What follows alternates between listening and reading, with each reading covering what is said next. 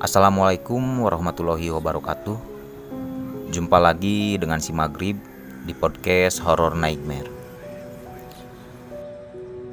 Pada kesempatan kali ini saya akan membacakan sebuah cerita pengalaman horor Kisah nyata yang dialami oleh Abdul. Selamat bergabung, selamat mendengarkan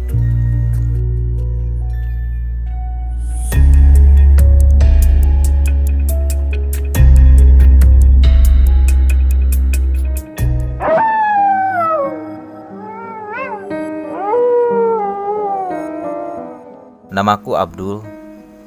Ketika itu pekerjaanku seorang pengendara ojek online di daerah Bandung Timur. Kejadian ini terjadi tahun 2020. Aku masih ingat hari itu hari Sabtu, bulan Oktober.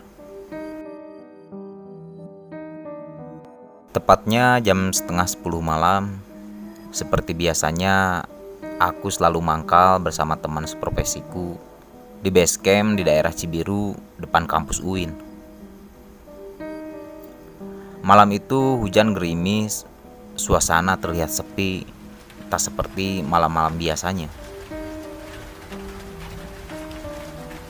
Saat itu aku hendak pulang setelah berpamitan pada semua teman-temanku.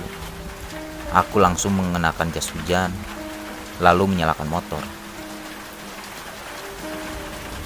Belum sempat aku pergi, tiba-tiba saja ponselku berdering. Setelah aku lihat, ternyata ada orderan masuk. Aneh, padahal aku sudah mematikan aplikasinya. Tapi kenapa ada orderan masuk? Ucapku dalam hati. Udah, ambil aja. Sekalian pulang. Siapa tahu cewek cantik. Lumayan kan? Ucap salah satu temanku saat itu. Tak berpikir lama, aku pun langsung menerima orderan itu. Dan ternyata yang memesan orderan itu adalah perempuan. Lalu aku menelepon untuk memastikannya. Halo teh, apa titik jemputnya sudah sesuai? Ucapku. Iya sudah pak. Jawab pemesan itu. Mohon ditunggu ya teh. Jawabku lagi. Setelah selesai mengkonfirmasi, aku pun meluncur ke tempat penjemputan. Singkat cerita, sesampainya di titik jemput, di situ memang terlihat sudah ada perempuan sedang berdiri dia mengenakan pakaian selayaknya perempuan normal. Lalu aku menghampirinya dan bertanya, "Teh, order Gojek?" Iya, Pak. Apa benar tujuannya ke Cimekar? Iya, Pak. Ke Cimekar. Ke stasiun kereta. Rumah saya di daerah situ. Jawab perempuan itu. Oke, Teh. Ini helm dan jas hujannya ucapku.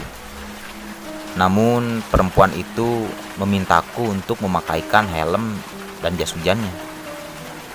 Bisa dipakein nggak pak? Oh iya, saya pakein teh.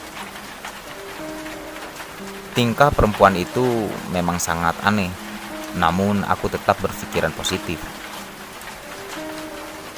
Setelah perempuan itu duduk di motor, aku bertanya, "Teh, nanti tolong dipandu rutenya ya.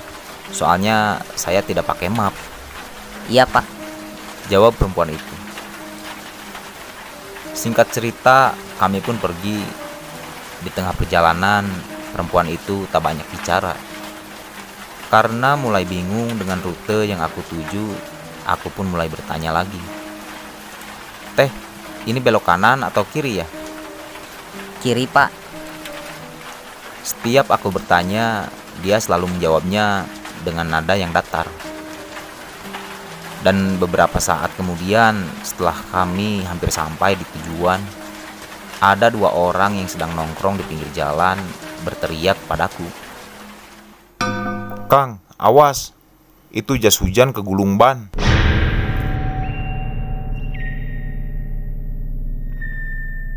Saat itu aku heran dan kaget. Kegulung ban. Kan di belakang ada penumpang. Sahutku dalam hati. Setelah mendengar teriakan dari orang itu, aku pun memberhentikan motor dan melihat ke belakang. Namun, betapa kagetnya aku, perempuan yang aku bawa tadi sudah tidak ada. Di jok belakang hanya ada jas hujan dan helm saja. Aku pun sempat berpikir cukup lama sampai akhirnya dua orang yang berteriak tadi menghampiriku dan bertanya. Kenapa, Kang? Lalu aku menjawab, "Tadi jas hujan ini ada orangnya. Dia perempuan." Jawabku. Namun dua orang itu berkata, Kita gak lihat kalau ada penumpang. Mendengar jawaban dari kedua orang itu seketika membuat bulu kuduku berdiri.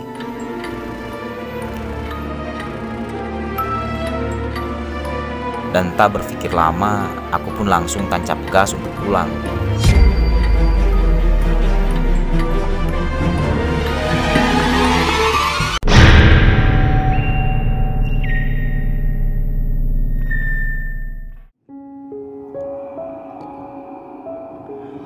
Sesampainya di rumah, aku menceritakan kejadian itu pada istriku. Dan saat aku sedang membersihkan jas hujan yang dipakai penumpang perempuan tadi, aku menemukan uang 10 ribu.